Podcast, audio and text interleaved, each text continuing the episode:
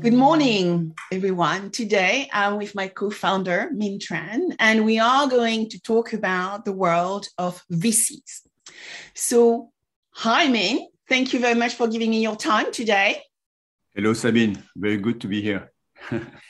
and uh, I think it's important to, to say that we know each other for a long time, at least three to four years, before you know we decided to to work together, isn't it?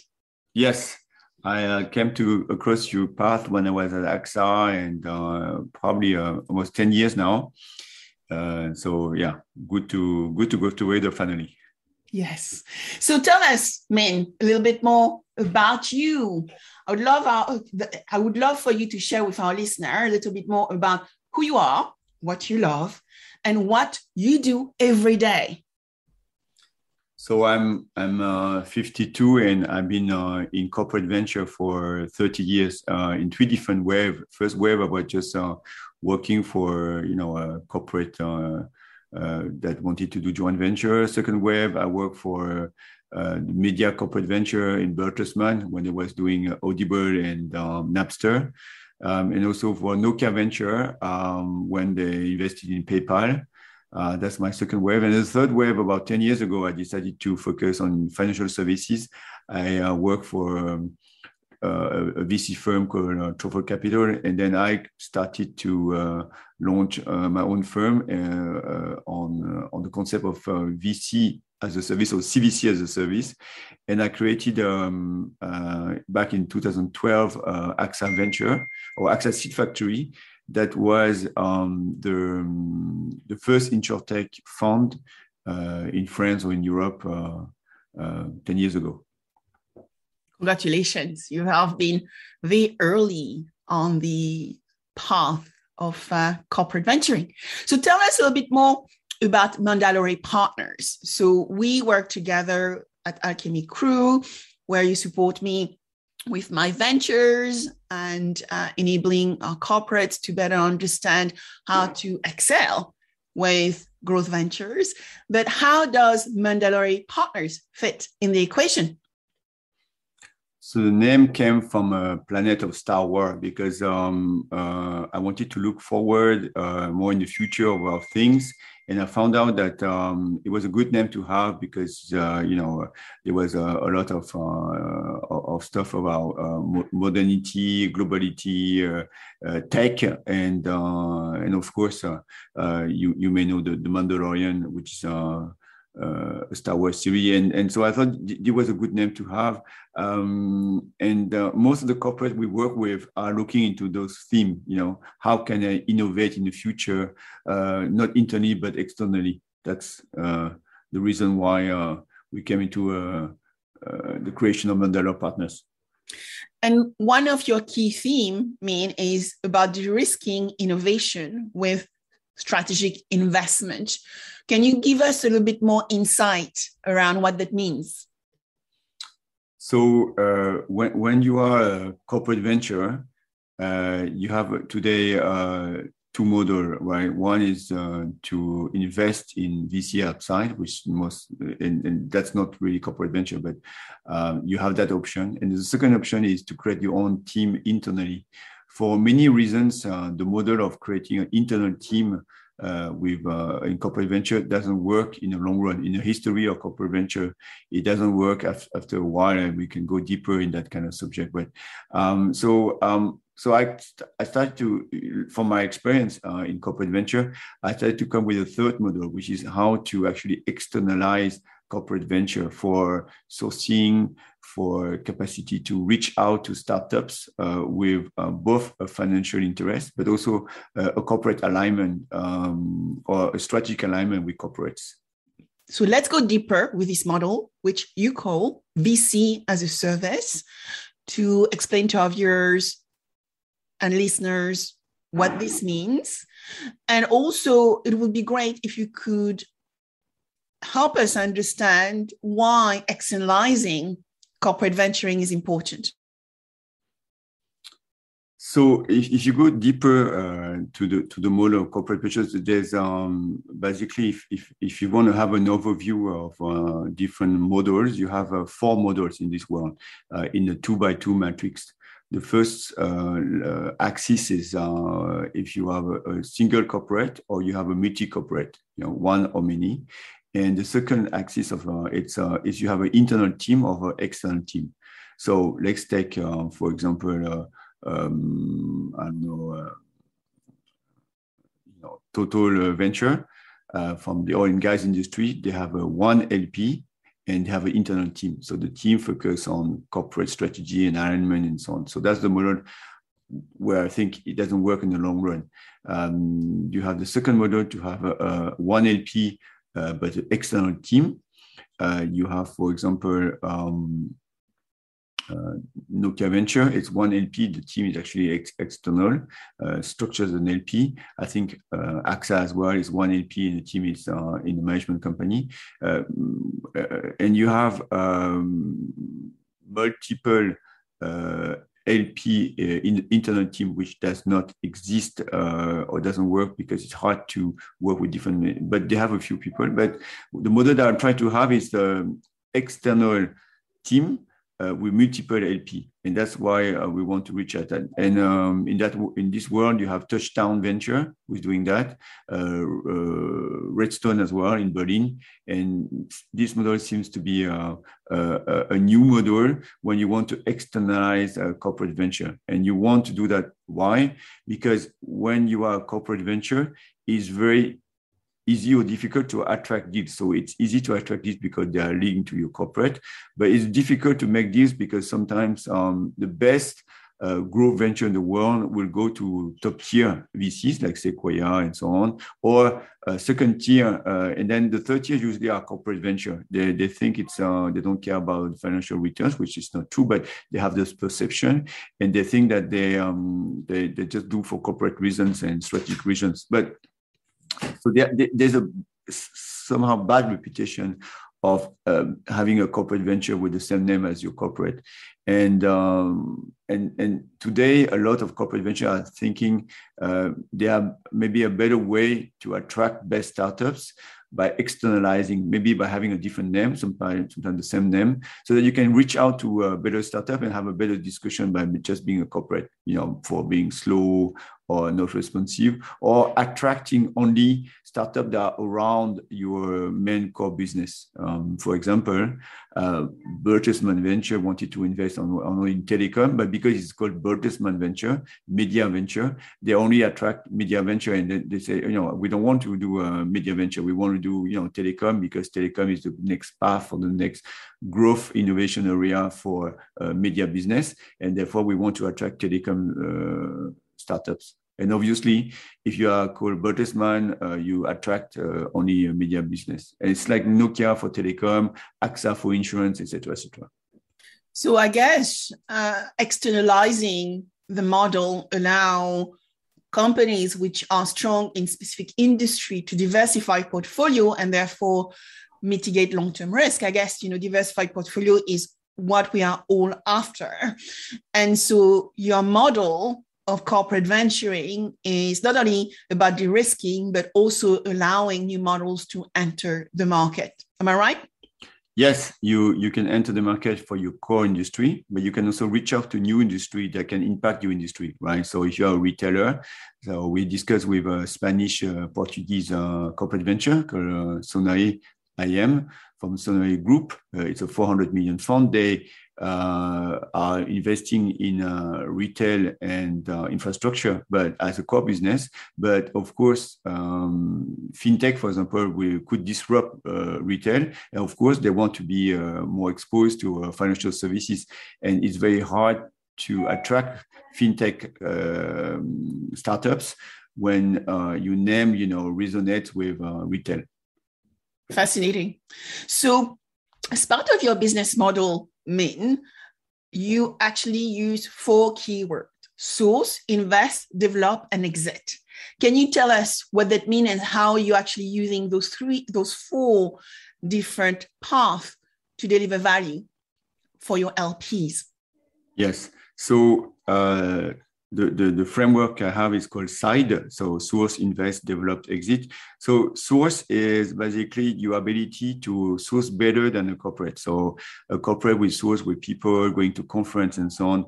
We use uh, a, a, stronger source mechanism by combining uh, public data like Crunchbase with uh, private data, so corporate uh, assignments to crawl uh, some data and come out with a list of uh, startups. So it's like AI uh, AI sourcing, if you want, and uh, so that we can combine um, the, the, need for private information from corporates with public information that we can crawl from Crunchbase. So here uh, we will do anyway much better than just a simple analyst in the corporate world. So that's step one. Step two, we, we invest like a VC. So they, they are no difference by, by just you know uh, analyzing it better and sometimes for corporates we have an edge because we can uh, we can see the possibility for the startup to generate value versus corporate alignment you know? So we have more vc view for corporates.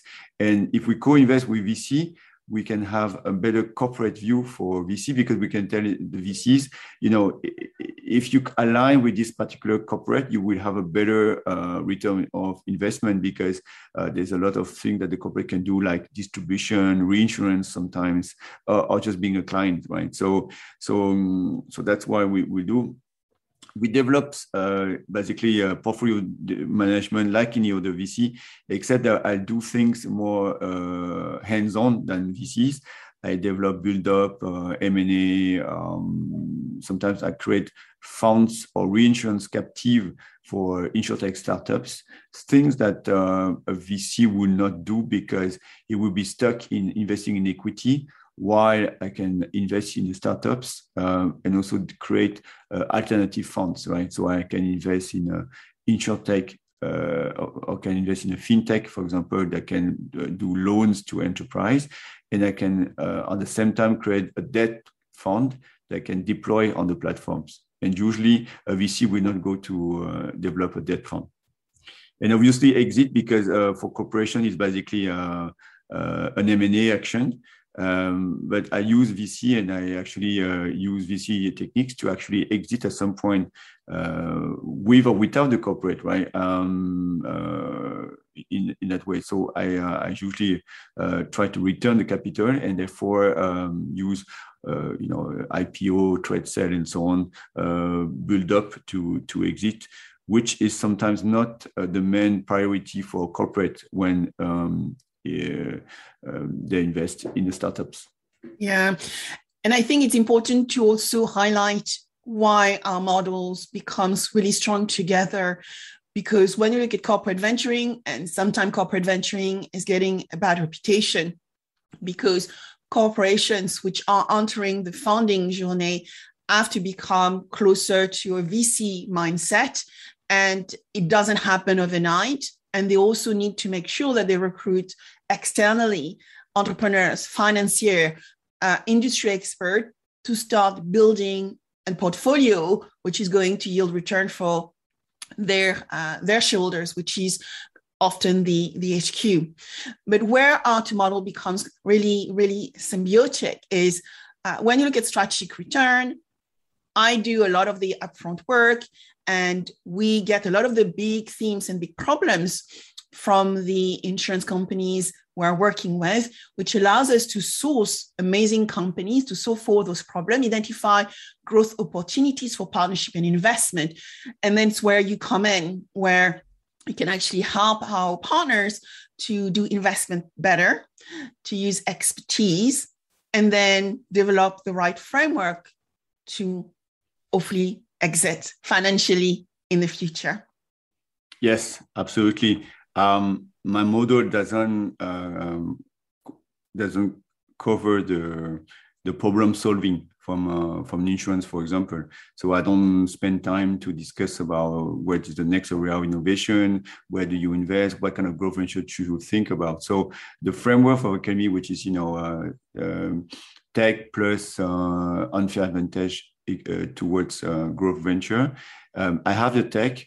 uh, but I don't necessarily know the unfair advantage, uh, and I don't necessarily know when is the, the growth venture. So when the growth venture is clearly identified, then that's fine because uh, that's great because I can actually apply my model, you know, source, invest, develop, exit uh, in, a, in a most faster way. So when you look at your tech, because you use a lot of tech as well, and how you build your growth portfolio Minh, how do you select the themes? Because I'm sure your, um, you know, your partners, for those you are investing for, share with you problem statements. So it would be great if you could actually share some of those with us and where you see disruption coming as you talk to your LPs. Um, so back in 2008, I, I, worked in fintech after the crisis, and uh, and usually um, the the insurance business come you know have a, have a cycle of, of five years behind uh, banks. So naturally, in back in 2012, I worked in the insurtech. Uh, but the um, the insurtech, uh, so the insurance people have uh, um, a lot of assets to invest, and naturally, um, from insurtech, uh, I moved to asset management tech, which has ways to better uh, collect or, or invest uh, uh and so on. And within um, asset management, there's a different uh, asset classes. Uh, one of the biggest assets is real estate. And naturally, five years later, back in 2018, I look at prop tech, so technology that invest uh, property management or real estate, so real estate or prop tech. And nowadays, uh, uh, insurtech, prop tech, asset management tech, we, we discuss a lot about uh, wealth tech or saving tech, whatever you, you want to name it, uh, because uh, people with COVID have uh, uh some saving, um, they want to deploy, access new uh, asset classes with impact. Um, and so therefore there's a new emerging theme around asset management and wealth tech combined. Um, that could be named Investec. Uh, and, and, also Investech, it's one of my themes. Um, for example, in Investec, you have uh, uh, as a subcategory uh, decentralized finance. So basically, how to use blockchain to uh, cut uh, the middleman in all kind of business, especially marketplaces. So one thing you're actually highlighting is there's a lot of blurred lines. Even when we look at insurance tech or tech for insurers or insurance, the insurance market, what we find is there's always a bit of a blurred line between fintech, wealth tech, and insurtech. And then when we actually, because insurance touches everything, you know, a lot of our work will include, you know, looking for autonomous driving. It will include looking at um, smart building and smart homes. It will include looking at the future of energy and even looking at ESG and sustainability. So one key things which is also important to highlight is when we look at an at success we have to recognize that there is a lot of blurred lines among the sectors we are serving. And so, therefore, it's not just straightforward insurance tech in my case, and in your case, uh, prop tech or real tech or realistic tech, right? Absolutely, and that's why uh, when we talk to corporate, uh, when they are looking to insure tech and they want to be exposed to um, tech, uh, it's good that uh, an external model can help you to access those industry where you have or you have not uh, an expertise. So today, with the insurance business, um, I have three I, you know, uh, InsurTech, um, Invest Tech, and Impact Tech, which basically cover, you know, the key theme, that the, you know, the next, my next key themes uh, for, for search and investments. So you mentioned impact tech, for instance, which gets us into you know sustainability potentially. Yes. So when you look at the world of sustainability, how do you look at it today, Minh? Um, so uh, you know, I, I looked at uh, you know ESG and, and, and, so on, but very quickly I came to uh, the conclusion that there was no, uh, uh, despite different E, different S, different G. There's no uh, one common denominator for uh, impact measurement. So uh, in impact tech, I, I, focus more on uh, on, on marketplaces, decentralized finance, as you know, but also I, I focus a lot of work on uh, where to invest to have the best uh, impact tools or impact platform to do measurement. Um, when you do in private equity, how to measure, how you, when you do in real estate and so on, how to measure. So uh, impact scoring, measurement, index, fund and so on, it's quite um, a, a, topic of, of interest. So that's more or less my next uh, investment thesis: how to invest in tools or platform that can uh, measure uh, the impact of a company, uh, public or private.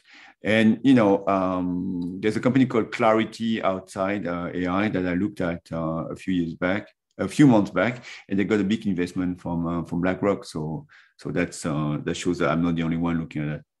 Yeah, certainly. So my next question is based on your 30 years of experience, Minh, you know, how do you identify sustainable growth ventures? So what are the criteria look, you look for? Um, so, so, when I look at the, at the, growth venture, like like in EVC, I will look at um, the, the, the the framework for Bell Manson, which is uh, you know whether the market is big and deep and growing, uh, whether the product fits uh, the market uh, from MVP to you know a full uh, you know beta version. Uh, what's the what's the business model the business plan you know the, are the unit economics and uh, what are the teams? So that's very much the four dimension that a VC will look at it. Um, because I do uh, VC as a service for corporates or CVC as a service, I look also at the fifth element called um, the leverage with the corporate, which uh, could be interesting uh, to accelerate the startup or the valuation of startups. Um, in the insurance business, for example, um, there are three levels of uh, corporate leverage. The first is, you know, no-brainer is that uh, the insurance uh, is the customer of the startup, right? So corporate client. The second one is the partnership for distribution. The, the insurance um, partner with the startups to distribute the technology going forward in the services and new insurance.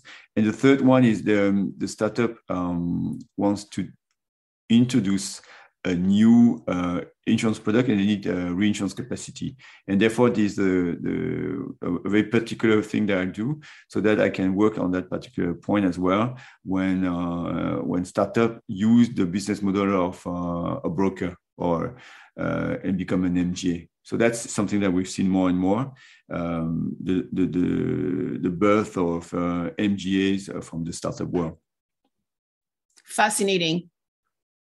So what are your last words of wisdom, Minh, for our listeners? Um, I think um, from from recent conversation, I think uh, I keep it summarized in one sentence. Um, it's not because it's hard that you, you don't do it, it's because you don't do that it's become hard. And th- therefore, uh, for corporate, I find it hard to do uh, CVC uh, it becomes harder if they don't actually uh, they're stuck in the, the, the, internal model. And today there's uh, you know you can do uh, on the you know on the shelf cvc uh, as a service because you can actually uh, start within a few weeks use cvc you know with no internal constraint. Thank you Minh. Thank you for your thank you sabine. words of wisdom. Until next time